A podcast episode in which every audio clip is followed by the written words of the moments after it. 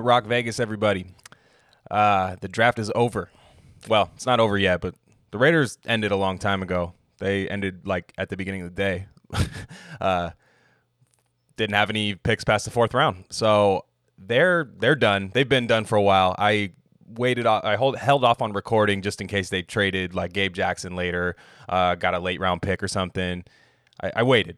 But uh, I, as soon as I saw the tweets that Mike Mayock was on a conference call, uh, kind of a press conference type thing, I was like, all right, we're done. So, uh, kind of went out with a bang, I will say. Uh, the two fourth round picks, I, I'm, I, am a fan. And I, I, will say, and I'm going to start with the first guy here. Uh, the Raiders traded up, I, I, believe, with the Lions at the beginning of the day. They traded up and uh, they, I mean, they gave up their fifth round for him. It, it was something I at the time when I just saw that like trade and they were on the clock. I'm like, oh no, like trading up. We we hardly have any picks. I was trying to get some more picks today. Trade one of those fourth and, and move back in my head. And then I said, okay, well, who's it for? I, I got a little nervous thinking it was it was a quarterback. Um, even though wouldn't be the worst thing in the world, but with only two picks left, I, I kind of wanted to try to steal another starter like we did in the fourth round last year, um, a couple times. And so I got nervous, and then I the pick came in and it said John Simpson, and I did. I mean, I did the Snoop Dogg, the who? I, I, did. I did that. Um, I'm not. I'm. I'm ashamed to say it. I didn't do a lot of O line scouting this year, especially interior O line. Um, and when I say scouting, I use that term loosely. Scouting to me is uh, hitting my wax pen while I stare at YouTube non all 22 film. so uh, that's what I mean when I say scouting. But uh, O line is tough to scout, anyways. It's tough to project. Like it's not something that like the av- the like obsessed but average knowledge fan like myself can really look at and, and project because there's so many guys like like Chance Warmack and guys like that where we just thought, oh, slam dunk. They, that's a safe pick in the first round. We always think all alignment are good in the first round, uh, and they bust all the time. So um, when they took it, I was like, man, really? And uh, the more and more I, I, thought about it, it made sense. And and they're again, I, I say take the take the grades of the draft picks from the media. I take I say take them with a grain of salt because all they're doing is looking at their big board and and grading it kind of objectively.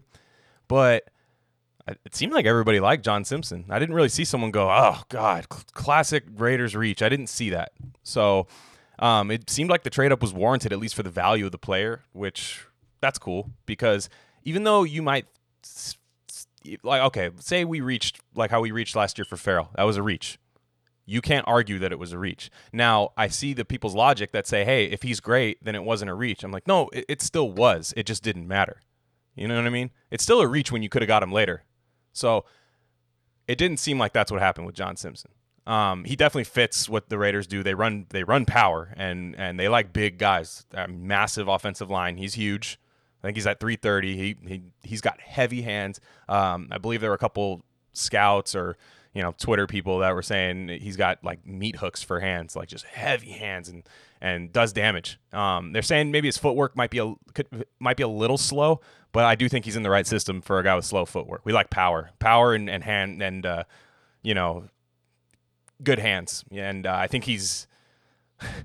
I would say he's learning under the right people, but uh, let's make sure Incognito doesn't pull a uh, a Jonathan Martin. That's all I'm saying. um, but no, I'm kidding a little a little bit. Uh, if Incognito is as good as everybody's saying he's been, I think he's going to learn from uh, maybe two really good guards uh, in Gabe Jackson, but we'll see what happens with Gabe and Incognito. But uh, that's good. Um, the John Simpson pick, I always like getting better on the offensive line. I'll come back to what that means later for the 2020 depth chart and maybe beyond that. But uh, the next pick was uh, Meek Robertson, and we we stayed back. I think it was at was that 140. I want to say. Um, we stayed back, and I, I kind of wanted to trade back. I saw Robertson was still on the board, but I was like, man, we got to get another pick. I, I, I was just in gather pick mode today, you know. I and but we're a seven and nine team, right? We were a seven and nine team last year, and I don't think we outperformed our talent. I think that was about what we were. Could have could have been nine and seven. That's kind of the bubble you're in when you're seven and nine. There's usually a few things that could have happened that make you nine and seven. So I was like, you know what? Let's just get some good players. But I didn't think they were going to take Robertson. I literally tweeted uh, earlier. I literally put on Twitter as we were getting closer and closer to that pick, and it was our last pick, and we were kind of all anticipating maybe a trade, maybe picking up another pick by trading Gabe or PJ Hall. Which I'm sorry, PJ Hall's not going to get you jack shit. anybody who thought that, that that's just bless your heart, but nobody's trading for PJ Hall. That's we're the only one who spent good draft capital on him. That's not going to happen twice. Um, so it was. Oh yeah, Mr. Sir, Ra- Mr. underscore Sir underscore Raider. Shout out K1 Hayes. Uh, I literally put on Twitter. I was like, I don't think we're gonna draft Robertson, man. It just, you know, in my head, I'm thinking, shit, he's gonna. It's not gonna work out size wise. I think they're gonna want a bigger slot corner. Um, but then they draft him. They drafted Meek Robertson.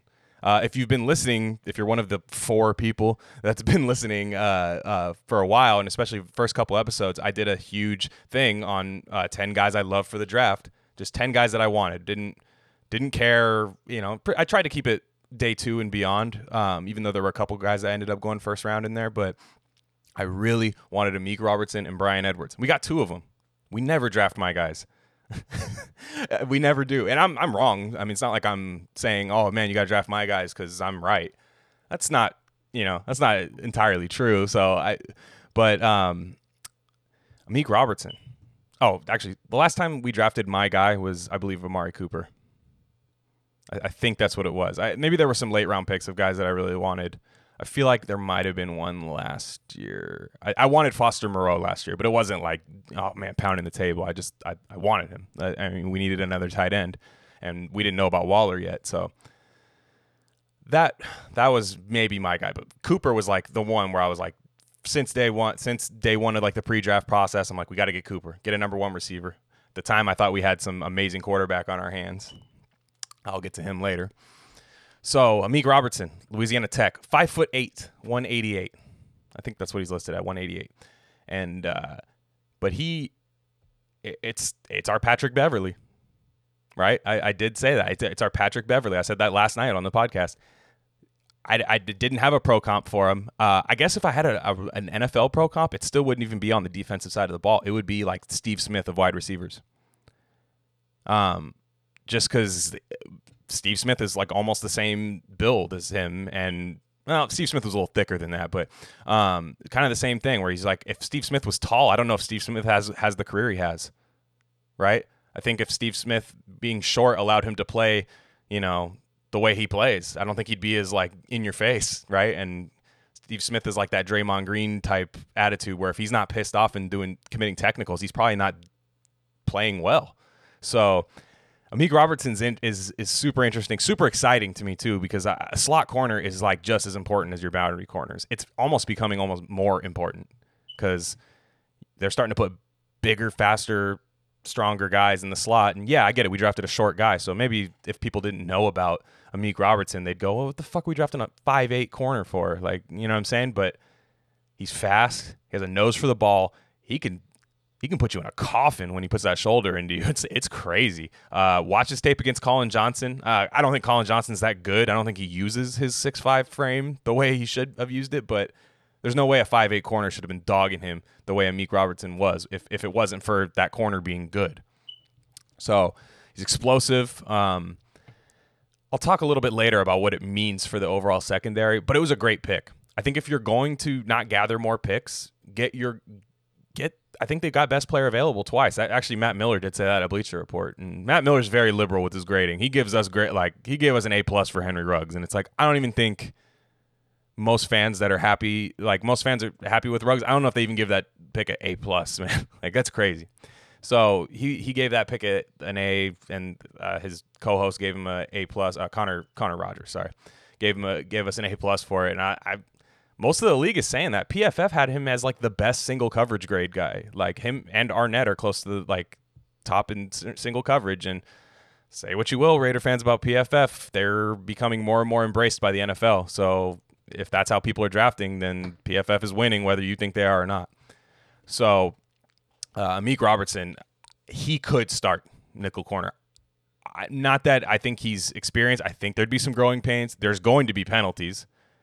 Um, I'll talk about that later when you combine everybody together. I, there's going to be some penalties. There's going to be some after the play, unsportsmanlike conduct, or 26 defense. Like, There's going to be that.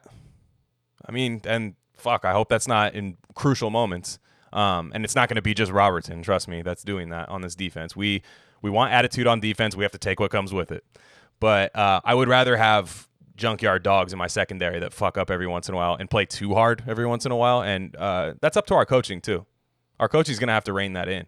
Um, I I hope our DB coach is able to. Um, I, I don't know much about him personally, but uh, I know he's kind of he had to have said something about Arnette because he was Arnette's coach in 2018 there at uh, Ohio State. So he ha- he has to be getting like I guess what he thinks are his guys. So uh, it's up to him and and Paul Guenther and guys like that to make sure that defense is disciplined. But I love that th- this guy is our best slot corner right now. I'll, I'll, go out and say it. I know you can't project that well. I'm I'll, there's a decent chance that I'm wrong too, but over Joyner and Nixon, I, I think right now Robertson's better just on ability alone.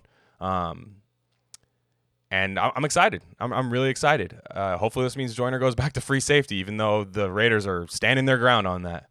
Um, I would have liked to have had more picks. Um, I, especially man, the sixth, seventh round, I'm seeing guys that like I would see like third round mocks to the Raiders. Man, like I, I like Eno Benjamin, guys like that. Maybe not third round, but like fourth, fifth round, guys like that. Man, I, I wish, I really wish we had more picks. But overall, I think the draft went well it didn't start well for me. I, I really thought we got off to a, a poor start. Now, I said it last night. The Ruggs pick gets gets validated by the other picks. I think uh, getting Bryan Edwards. I think Bryan Edwards has can be a number one receiver, and maybe Ruggs ends up getting an insane amount of targets. But I do think he's going to be used like a DeSean Jackson, where he ends up kind of being the, the deep threat. He might get four or five like targets a day, thrown targets. Hopefully, he gets more touches than that right? Like handoffs and stuff. But I think Bryan Edwards could be the number one receiver for this team. Maybe not 2020, maybe 2021, but um, him paired with Ruggs is awesome. I, I, love it even more than I did last night after a few IPAs. so love it even more now. Um, so I do think we have a potential to have a really nice receiving corps now. Um, we got better. You can't say we got worse. So that's always good when a seven and nine team that was, uh, you know, I, I, won't I won't say fringe playoff, but there was a time where the Raiders were over 500 in the second half of the season. So that's fringe to me, I guess, as far as talent. Uh, I you know I, there was definitely some. I would like to have had more picks to add more depth. You know, get some more special teams guys, but it is what it is. I, I don't. We don't get Robertson if that's the case, and and Robertson is probably my favorite pick in the draft. But I do like him and Bryan Edwards, probably one A, one B. But um, I thought it, I thought it was good. I, the Muse and the Arnette pick is my problem. Uh, Arnette more than anything. And I and look, I'll say this right now: the arguments I get in on Twitter, I think we're arguing two different things. I say that Arnette was a reach, and then everyone tells me how much he fits the scheme. Okay, I think you're right. I won't argue with that at all. I, I, I Ted Nguyen had been talking about that since before the draft. I don't see how that's even a debate now. I, I trust Ted Nguyen. When I when I see the all 22 camera angle and I see his Avi right there, I he could he could tell me that yeah teams need to line up backwards and turn their backs and run and backpedal in their routes and stuff, and I'll be like, oh yeah yeah sure, yeah cool Ted, yeah that's that's our scheme now. I would listen, but uh, shout out Ted, man. Ted Ted was like one of the one of the best Twitter follows. I, I love I love the way he uh, he breaks he just breaks down he breaks down tape really well. He was like one of the first like guys who actually had all 22 footage and would actually like kind of give the audio to it and stuff. Always like that. So he he even said him and Eric Crocker. I remember were saying that Arnette is it fits the Raiders and he fits the Niners. So I'm I won't argue that with you. I still think it was a reach. I still th- I don't think the Niners were going to take him at all. Uh, maybe I, I, I don't know. I, I just don't think so. I think the Niners were going to get their wide receiver, in my opinion. I think that's what they were going to do. I think Aiyuk was their guy, um, Aiyuk or like a Hamler, depending on they were going to get a speed wideout. I think. I don't. I don't. I didn't see another team get in front of them. And then today, I think we feel it right? I, it's fine. You're right. If Arnette ends up being good, I'm not going to care that we picked him at 19. I'm not going to care about him, just that isolated player. But today, when you have, you could have moved back like two spots and just been like, give me a sixth rounder, fifth rounder. Even if you got hosed on the trade value, we would have had another pick today and still got Arnette. And that could have been another guy we added. Wouldn't have had to like shuffle around in the fourth round, maybe. You never know. So I just, in the first round, it's weird. Like Mayock, my, my criticism of it because Arnette, I think we all know that like Arnette seems like the the Mayock pick. It's like they split it. You know, they split the first round. Gruden's like, let me get 12. You do whatever the fuck you want at 19. Okay. So, I think Arnette. I think I'm sorry. I think Mayock. What he needs to do is like just get the you know get the uh, butterflies out. Like in the first round, it's like he gets butterflies. It's like he's this is my guy. I have to take him. I have to take him. And then like in the third round, he's just like, dude, I'm chilling. I'm just I'm just I'm a buzz saw through this draft. I'm just oh, I want this guy. Give me this guy. Give me this guy. Give me this guy. And he just runs through it. It's like is he is he nervous in the first round? Does he does he need to warm up? Like I said, is he is he like Steph Curry where he's gonna you know rattle out three his first like five three pointers and be like one for eight at the half, but he makes that one right before the half, comes out third quarter and just drops like 26 in the quarter. Like, is that maybe that's what Mayock does? Maybe we just start. We'll be that team that trades out of the first round, like like the Patriots do all the time. Maybe that's what happens. Like when when we're like a good well-oiled machine or something like that. Maybe that's what ends up happening. It's it's really weird the way the way Mayock does the first round as opposed to the way he does the rest of the draft. The rest of the draft, he's just like best player available. It seems like, and he and he's good at maneuvering in and out of the rounds. He's he's actually really good at like trading back and still getting the guy that he wanted. I, I mean, that's what he says it happens, but it, it seems like he genuinely wants these guys. It doesn't seem like they're panicking. But in the first round, they're like, nobody would trade with us. We had to take Arnette. We had to do this. It's like, look, that's fine. If Arnette ends up being the pick, I just want some more picks in return. So when you see the Khalil Mack pick, when you see the Khalil Mack trade, and I don't want to remind anybody of it because we're already sick of it. Khalil Mack was my favorite player I ever saw wear a Raider uniform. Still miss him on the team. Like uh, I understand that trading him for multiple players is good, but when you when you isolate what we got for him, it's Josh Jacobs. Josh Jacobs might be the best running back in the league, but again, it's a running back right now. It's a, a, a, it's a position, and it's not anything Jacobs is doing. It's not his fault at all. I'm glad we have him, and he does create a lot of his own yardage, which is really nice. So I do think he's more valuable than other running backs, but he's a running back. So we have him, Bryan Edwards, and Arnette. If Bryan Edwards and Arnette are good, we crush the Mack trade. Crush it there's no chance. If they're not good, if they're even just like league average, I'm not sure. You know, I'm not. I'm not sure we win. Now the Bears did us a favor. They drafted Cole Kmet with the Khalil Mack pick, and it's like I'm a Notre Dame fan. I watched Cole Kmet. We churn out tight ends like nothing at Notre Dame. Kyle Rudolph, uh, John Carlson, uh, Tyler Tyler Eifert, yeah, and uh, a couple other guys too that I'm blanking on. But we we we churn out tight ends there. Cole Kmet, nothing special. So I think the Bears kind of screwed up, and they already have like six tight ends. They're, they're in like I, am guessing they did it to like trigger Gruden. It's like, look, man, here's a tight end you can't have, pal. Is that is that what happened? Because they definitely aren't holding up their end of the deal. And if they don't win with Khalil Mack, it probably wasn't worth it if you look at the results only thing.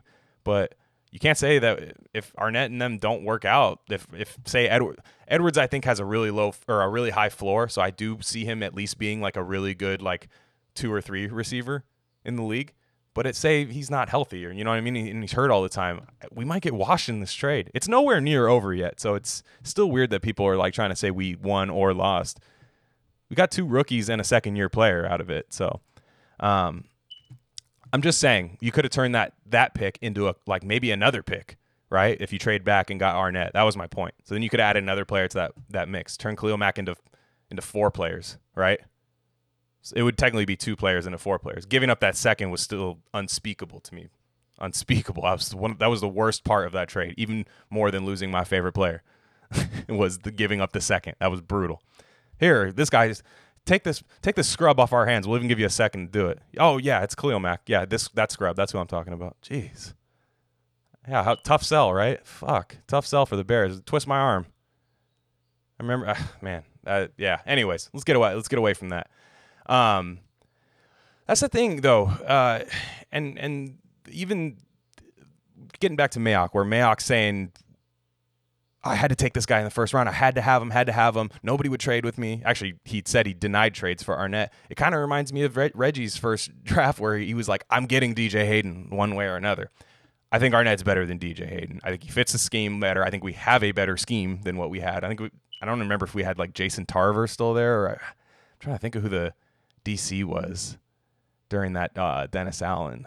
Who was it? Wasn't wasn't Norton Jr. yet. He came in for Del Rio. I I'm blanking on that, but uh, whoever that was at the time, I don't even know what the hell that scheme was.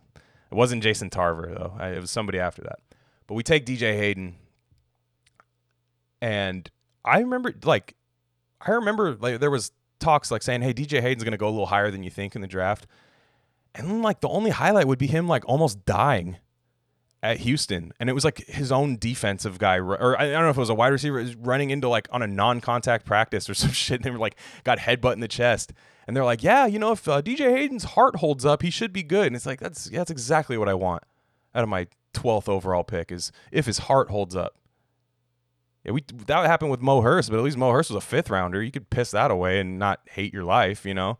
Um, but damn, man, it just seems like one of these things where it's like Arnette has to work. He's a scheme fit. Just because a guy's a scheme fit does not mean he's good either. That's the thing. Right? Like Clelin Ferrell is a, a scheme fit. I don't think he's particularly good. I think he can maybe be average. I think his flow, floor is lower, which is nice. Um, I guess that's it's kind of why we draft all those Clemson guys, right? Maybe they think the floor is like if they their failure is like still kind of a success for the team. Maybe that's kind of their thing because they they know they come from a winning program and you know, it's not a bad program to just latch onto and draft everybody from. Uh, who knows? Maybe we trade the farm for Lawrence next year if uh, number four doesn't get his shit together. Who knows? Just saying, throwing that out there. But with Clemson, uh, with Clemson's funny, man. It's a lot of Clemson fans. I think like are becoming like kind of not Raider fans, but they're kind of like hey, they get to watch like six of their guys play on Sunday on the same channel. So that's and whoever's on the other team from Clemson too, right? So I think a lot of them like follow the Raiders. I saw one guy commit an atrocity. It's on my Twitter. I, I posted it. Some Clemson fan, and maybe it was a Raider fan, just playing a sick joke. A sick joke. They made like a, a purple and orange, uh, like Raider shield logo, and I was it made me sick. I had to like put on my little digital eye strain glasses when I looked at it. It was rough. It's like man, I think like Clemson guys are happy to be Raiders simply for the fact that they're like, dude, I get I finally get a good uniform. Holy shit they're like they're they're happy to be here. They're like, please don't put me back in that purple and orange bullshit. That white one is okay, but the white jerseys, everybody with all whites and like uh, you know one little color stripe, like a like an orange stripe, that's easy. Like Cleveland Browns do that, and that's a fine uniform. They're like solid colored, like colorful uniforms are horrendous, man. So um, you're welcome, Clemson, uh, Clemson Tiger fans. You get to watch your team play in like a nice uniform. Watch your guys that you like uh, like to see play in nice colored uniforms. So best uniforms in the league, if I say so myself. Um, so again, we should have traded back in round one. That was my big thing. Tanner Muse, I can't. I think it was a reach. I think I think he was valued later, like in the 150s. We took him when we took him. Whatever. The Clemson Mayock started seeing orange again.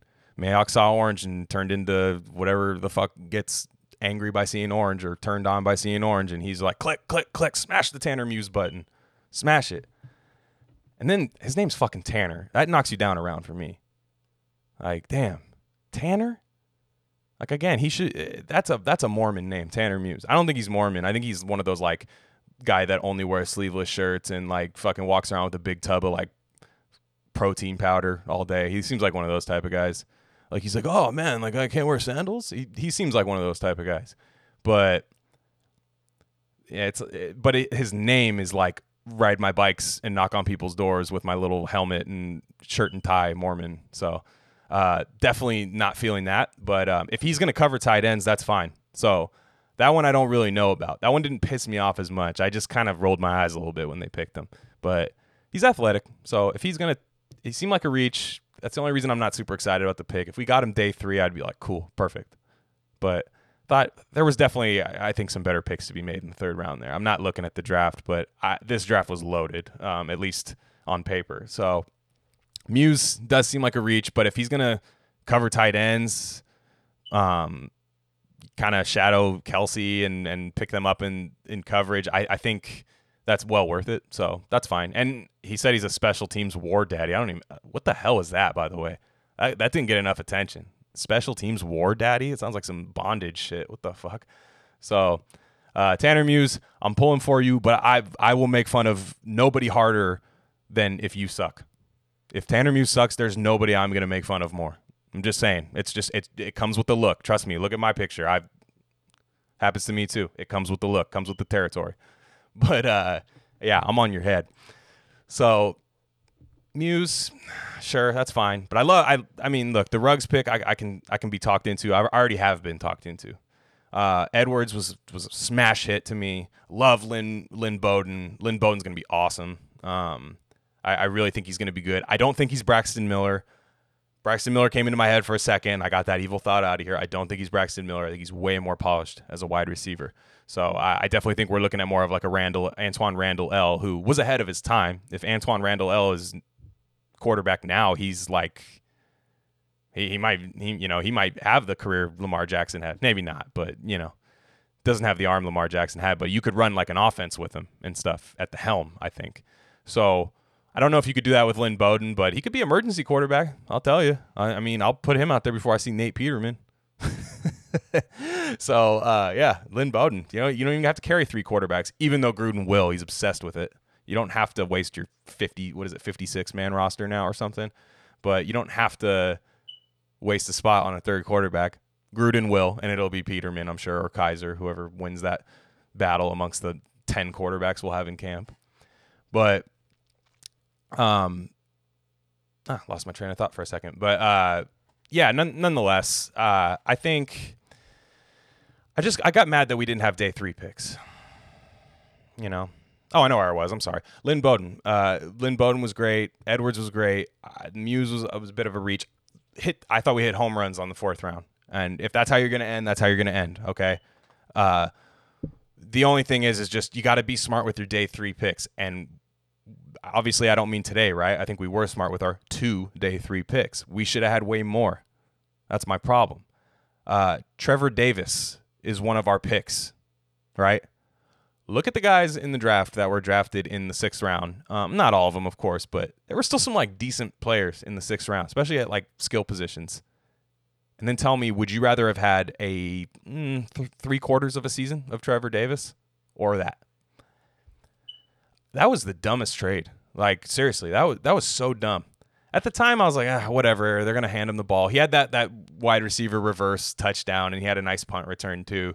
Uh, I think against Indy, and I was like, oh, all right. Like if that's what he's gonna do, Gruden knows something I don't. But then he almost fucking lost the Bears game, and we traded a draft pick to replace Dwayne Harris.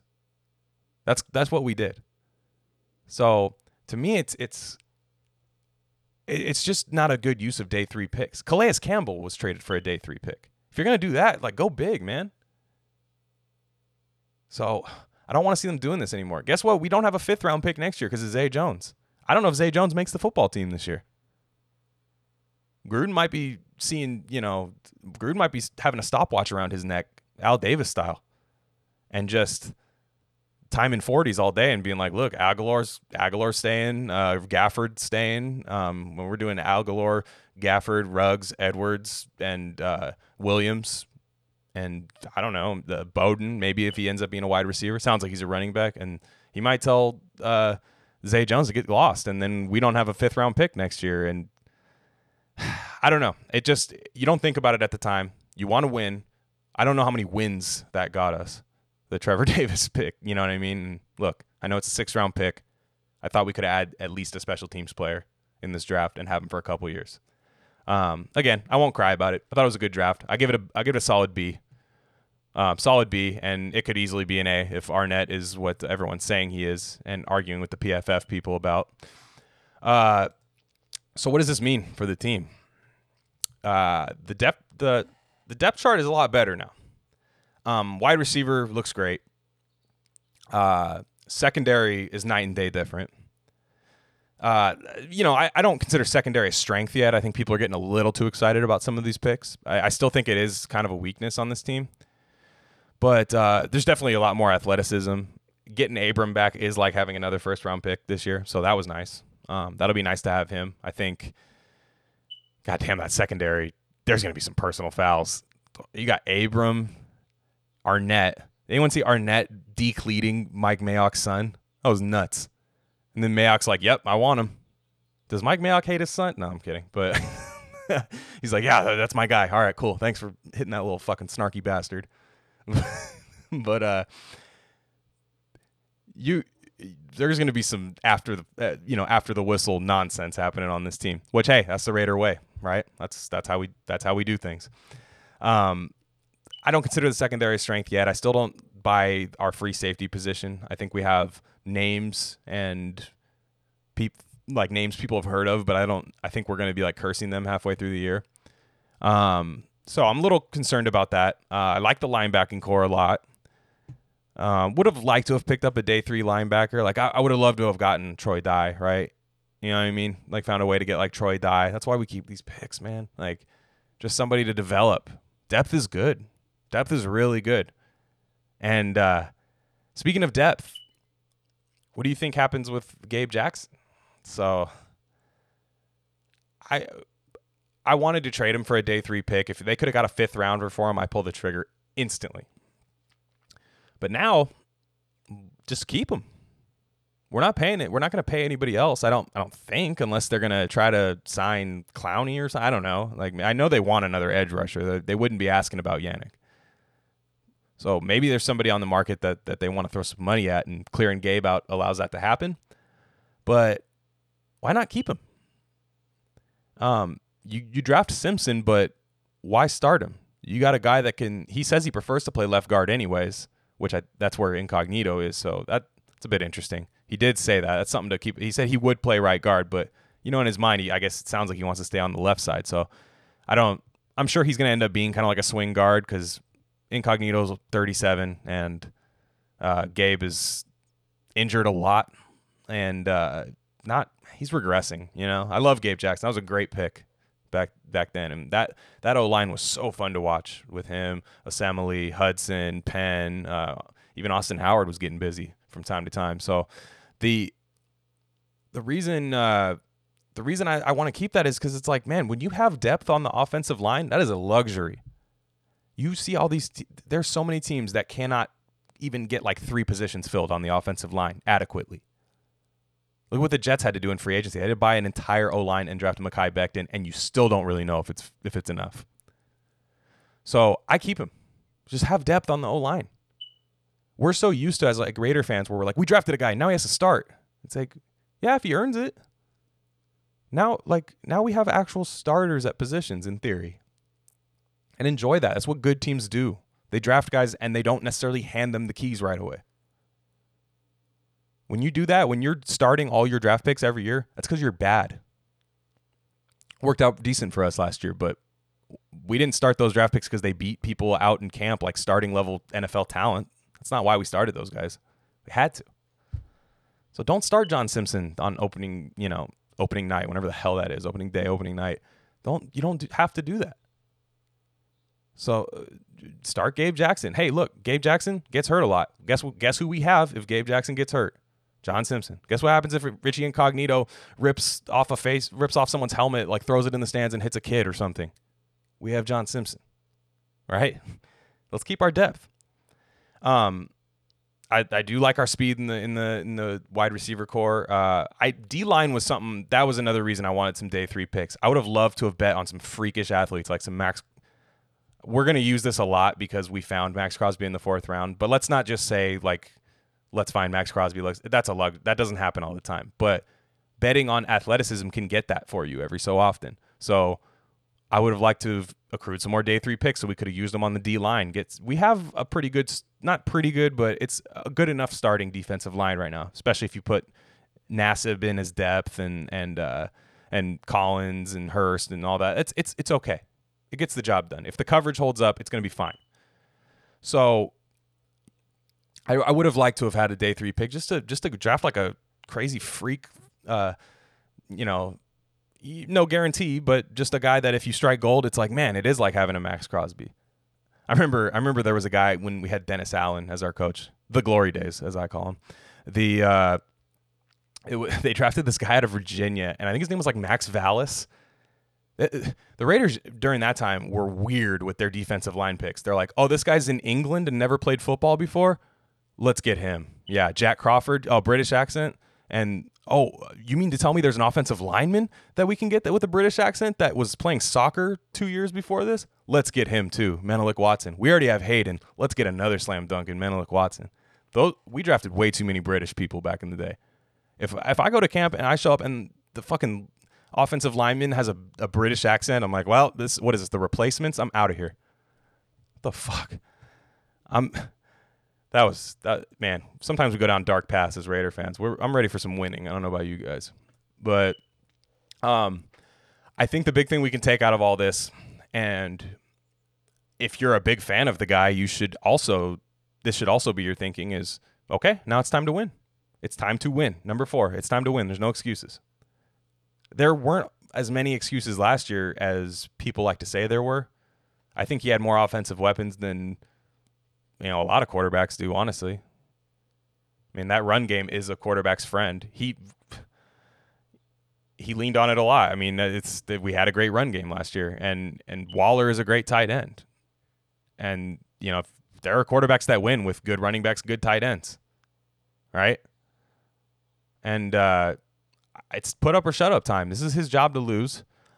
It's obvious that they don't, you know, I've, I've said this ad nauseum. They brought Mariota in for a reason. It's obvious they don't trust him beyond this year. And even then, I, who knows, right? There could be something crazy that happens in training camp. But um, I will say this I'm going to give my official take, my official stance on Carr, because I feel like you have to do it as a Raider fan. And that's what you're held to as like a Raider fan from other fans. It's like, how do you feel about Carr? Because honestly, like that's the difference between me on Twitter, a follow and an unfollow is like if I see like heart heart emojis around like Carr's name, I'm like, oh Jesus Christ, there's bodies in this guy's trunk. Ugh. What the fuck? But okay, let me not talk shit. Here's his good qualities. This is what I like about Derek Carr. This is what I like about having Derek Carr in 2020. One, we're in a pandemic, and you can't learn a new offense in a pandemic, at least on the field, right? It's not going to happen. We're going to have a shortened offseason, I'm pretty sure. So Carr knows the offense. I don't think he executes it to that high of a degree, or at least the degree that it should be executed at. But nonetheless, he knows the offense. It's another. It's like having another teacher for for just the X's and the O's. Uh, two, gets rid of the ball quick. Doesn't take hits. That doesn't take a lot of hits. Uh, he doesn't turn the ball over a lot, right? I I I think some of his turnovers are fucking brutal, though. Uh, Rams game, uh, 2018 opener, the uh, one that slipped out of his hand right to the linebacker. That was funny. Not, but uh, he he does get rid of the ball quick. If his first read is is open, he makes a good throw. He's an accurate passer. Um, I I think he throws the ball well down the field when he's when he feels like he can. Like when he, I don't know. I, I, I think every time he throws it down the field, it looks fine. He's got a good arm. He's accurate with it, but so so I I didn't see a better option over him. So that's fine. I'm rolling into 2020 with Derek Carr as as our quarterback. This should be in theory the best roster he's ever had.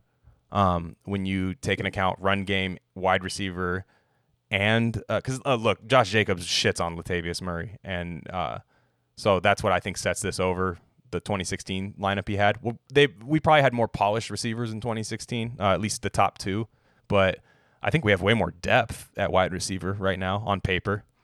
Um, so it should be the best thing he has, and so the the things. But my take is that he's a league average quarterback.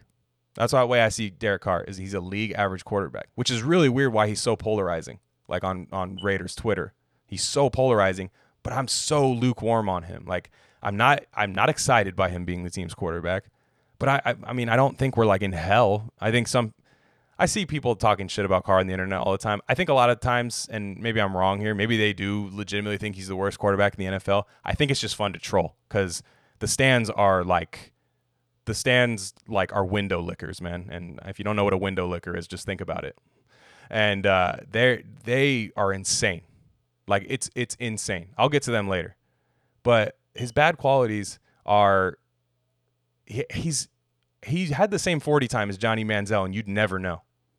Holy shit. Like Johnny Manziel was fast. Derek Carr ran the same 40 time. But dude, you have to like pull start this guy like a old school lawnmower, man. Like you have to like pull start the guy before he gets going. It's like he's running in quicksand for his first three steps, then he takes off. Um, he doesn't improvise very well, and I don't really like his footwork at all. Anyways, like anytime he he's always tripping over stuff in the pocket. Like um, you're you see him kind of like his pocket awareness isn't really that good.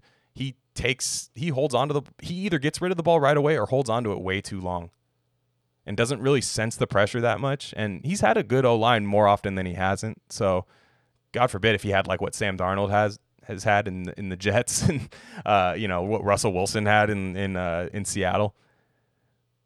So and the, but my biggest problem with him oh another thing I can't stand I don't know if anybody else notices it but dude he like he throws like change ups on out out routes. If anyone ever noticed that, he floats the ball to the outside, and it's so fucking nerve wracking when it's in the air. I mean, again, it's still accurate, but it's like, dude, rip that thing in there. Like he made that great throw against Detroit this year, where he threaded it like over the uh, linebacker's arm and then like underneath the the defender that was over the top. It was beautiful. Tyrell Williams caught it. He makes throws like that. He th- had to throw that game against Richard, where it was just Richard on that wheel route, and he just dropped it in the bucket. It was like double coverage.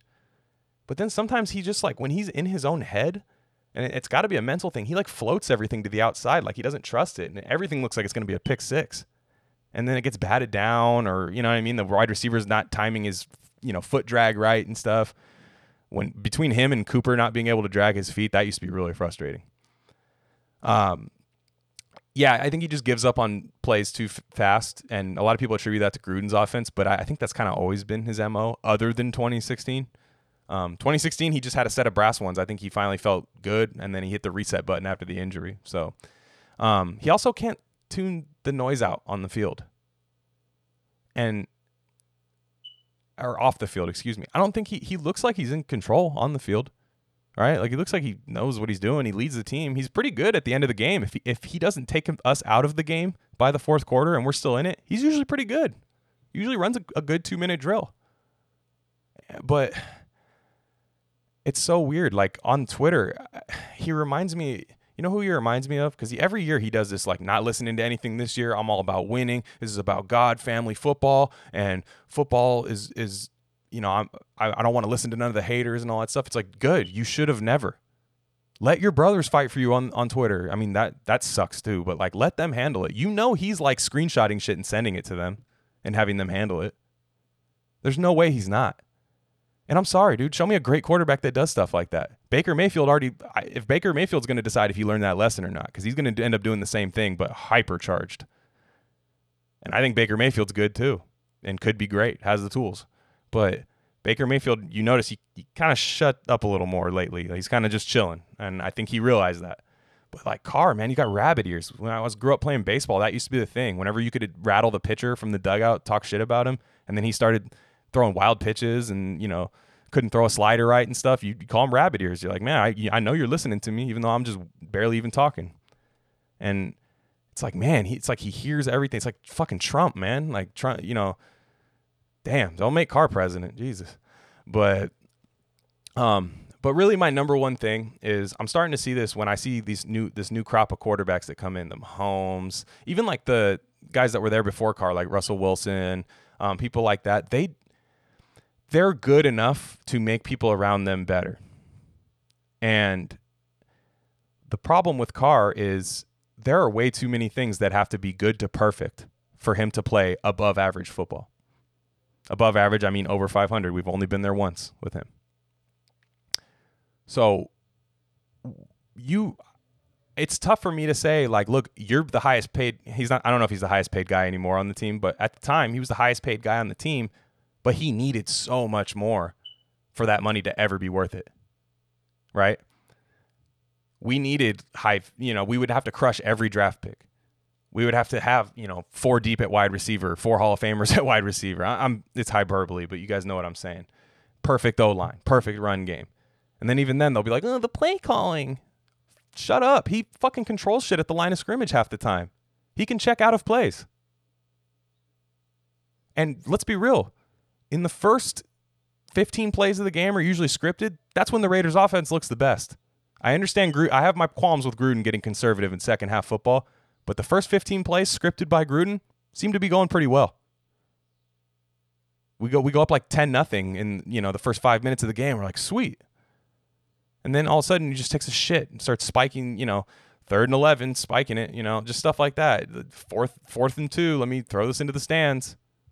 There's way too much video evidence of that too. So I'm just tired of having a quarterback where everything has to be perfect. right? I think you can go 9 and 7, 10 and 6 and go on the run in the playoffs with Carr, but it is such a small possibility. And you can't have injuries through the year because one guy goes down and then all of a sudden it's like, well, we started, you know, Zay Jones today. Like, how could Carr have ever done anything? It's like, man, sometimes you have to. And look, I understand. I don't even. Carr's not Aaron Rodgers. Carr's not Tom Brady. Carr's not Peyton Manning. I, I don't need him to be that, but damn, man, we there's been a quarterback in every single draft better than him since he's been drafted. So this year's it, man. This year is it. Um, let's talk about his fans though. His fans, because I at this point it's like, whenever we criticize him, they say, "Well, then you're not a real fan." It's like, are you kidding me? I want my team to be good. I'm getting mad at the 38 and 55 quarterback. Like that's making me mad. He's making the most money on the team. And they're like, "Well, you're not a real fan." It's like, I'm not so sure you won't follow him to his next team. Which, hey, good riddance, right? So his fans are so crazy. I have never seen and and maybe I'm I'm not in enough like circles on social media for like their fan bases. So maybe there are guys like this for other teams. I have never seen a, such a such a huge support system for a league average quarterback. A league average quarterback. And I, I'm honestly I'm being maybe a little nice with league average because sometimes it's not that. So like I don't are, are people taking Ryan Fitzpatrick? I mean, we ironically like Ryan Fitzpatrick because he's funny to watch and it's hero ball and hilarious. But like, is anyone like, don't talk shit about Ryan Fitzpatrick? You don't know. Like, nobody's doing that. He Ryan Fitzpatrick didn't have anything to work with. He went to Harvard. Like, nobody's doing that. That's always how I figure. Whenever I read pro Carr tweets, they sound like kids stomping their feet. I don't want to do it. Uh, that's what it sounds like. like Tyrell Williams dropped it. That's what it sounds like to me. But I, the fans are so weird because, look, I'll tell you this. Say we do get rid of Carr this year and we hit a home run in the draft. Let's say we get Trevor Lawrence next year. Let's say we hit a home run. It, it went bad and we we traded up to number one just like when the Rams got Jared Goff right? Say say a team that doesn't need a quarterback has a pretty good quarterback, has a has a bad year, and drafts uh like, like a Packers. Say the Packers get the number one overall pick next year. After this draft, I wouldn't be surprised. Holy shit, they fucked up. I I think. So say they get the number one overall pick this year, and they don't want Trevor Lawrence. We trade up get Trevor Lawrence, and our fans when they start standing like a good quarterback, there's going to be murders there's going to be meet me in Temecula moments like the Kobe stuff. Rest in peace, Kobe. It's it's going to be that type of stuff. Like I'll fight you right now. We already almost do that with Carr. If we get somebody like Trevor Lawrence, there's going to be like buildings where like Lawrence stans in Raider, you know, Raiders Lawrence stans can just have like a big building to go in and they all just post from like their own computers all day like and just try to try to praise him on the internet all day and argue anyone that doubts him you're gonna walk in, you're gonna be like, "What's this?" And it's some guy in like a linen, a white linen sheet shirt and and some sandals. Welcome, brother. Would you like something to drink? That's gonna be how our fan base is because we're already almost there with a league average quarterback. It's the it's the weirdest thing I've ever seen. So while I'm not excited about Carr, um, I don't think anybody should be. It's it's so weird. It's so weird. Maybe they're maybe they have a church and they want him to like come speak to their kids and they're just kissing his ass or something because like if they're like a youth pastor or something. You know what I mean? Like affliction with the you know affliction shirt, uh, uh, you know, uh, lifted truck, uh, camouflage hat, Copenhagen, maybe some skull in, in, their lip. That's a Carr fan to me, and uh, I I don't. I don't know why people are so excited about having them. Again, I uh, I do see people going crazy like I do see people going crazy against him, and and I get it because again, it's fun to troll the dumb stands. It's super fun, but after a while, it's like, ugh, God, get away from me. But I don't think most people think he's the worst quarterback in the league. I don't. To to the people that love Carr, nobody thinks he's the worst quarterback in the league. We're just tired of mediocrity. Okay, the Bills do the same thing with Josh Allen their fans are nuts. I, I go on PFF and stuff and I see their fans going insane. And it reminds me of us, like whenever our guys get like a bad grade.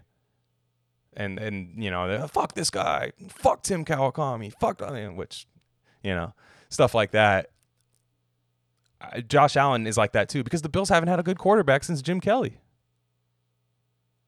So they they're like we can't lose Josh Allen because then we might go another 20 years without one.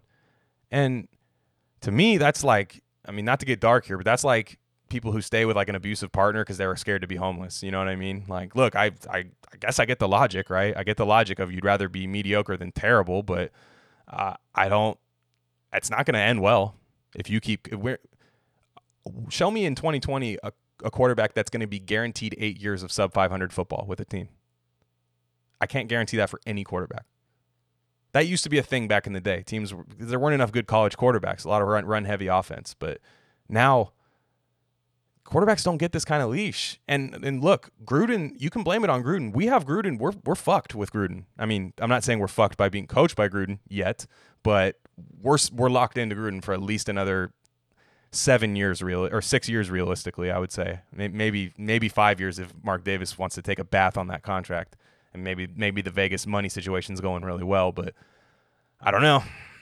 I don't know. So I'd rather at least eventually let Gruden try to get his guy, whether it's a veteran or or because Carr's not it. They're trying. I know they wanted Kyler Murray last year. I I I believe that, and they thought about Dwayne Haskins, but yeah, I'll pass too. But uh, nonetheless, uh, that's gonna do it for me today. Um, it was a good draft. Uh, I don't want people to get too soured on my rant on Carr, but uh, you know, he's average to me, and I want I want to be better. I don't want to waste this roster. I don't want to waste these this speed, these these talent, this talent that we just acquired. Um, I saw a Vikings fan, a Vikings fan. It was oh, it was Betts, one of the best followers on Twitter. Love that guy. Um, at all twenty two. He said, like he posted a thing of a guy in a Kermit the Frog costume, just like slumped shoulders, looking sad, and he said like the Vikings crushed the draft, but then I remembered we have Kirk Cousins, and like that, I kind of felt that a bit today.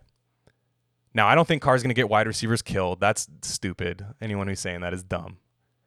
This this speed should help him more than anything. Ruggs doesn't run a lot of deep routes. So what? Hey, get him the ball on a three yard slant. See what he can do with it. That's the reason he has that speed, right? So it's time to put up or shut up. It's time to win this year. I expect them to win this year.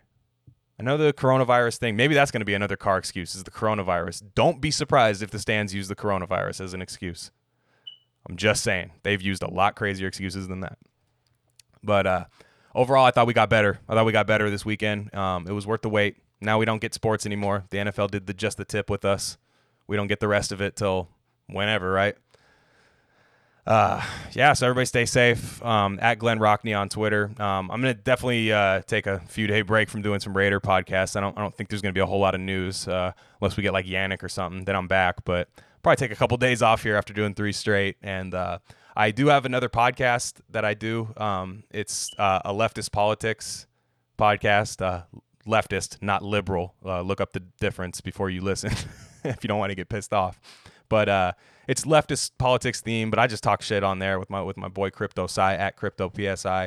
So um, subscribe to Rare Candy on iTunes and uh, that's where this podcast is posted. However, I am creating my own Rock Vegas Raiders theme. It's being approved right now by iTunes. Hopefully, then I will have our own stream for our, the fucking people that don't like leftist politics because uh, football is definitely football is kind of a breeding ground for a bunch of different political theories and you might not want to hear my politics i understand i'd still rather have you listen to this this broadcast or whatever the hell this is called podcast broadcast what am i at 100 but um, yeah, subscribe to Rare Candy on iTunes. It's, you'll see the RC old school RC Cola logo that we turned into Rare Candy. And then I'm at Glenn Rockney on Twitter. If this is your first time listening, thank you uh, to all the people like uh, at Oakland six two seven Eric. Uh, thanks for all the promotion and uh, and Zach out there too. Thank, thanks for helping me uh, get this off the ground, guys. Uh, it was a good draft and definitely a lot of fun talking about it. Stay safe, guys.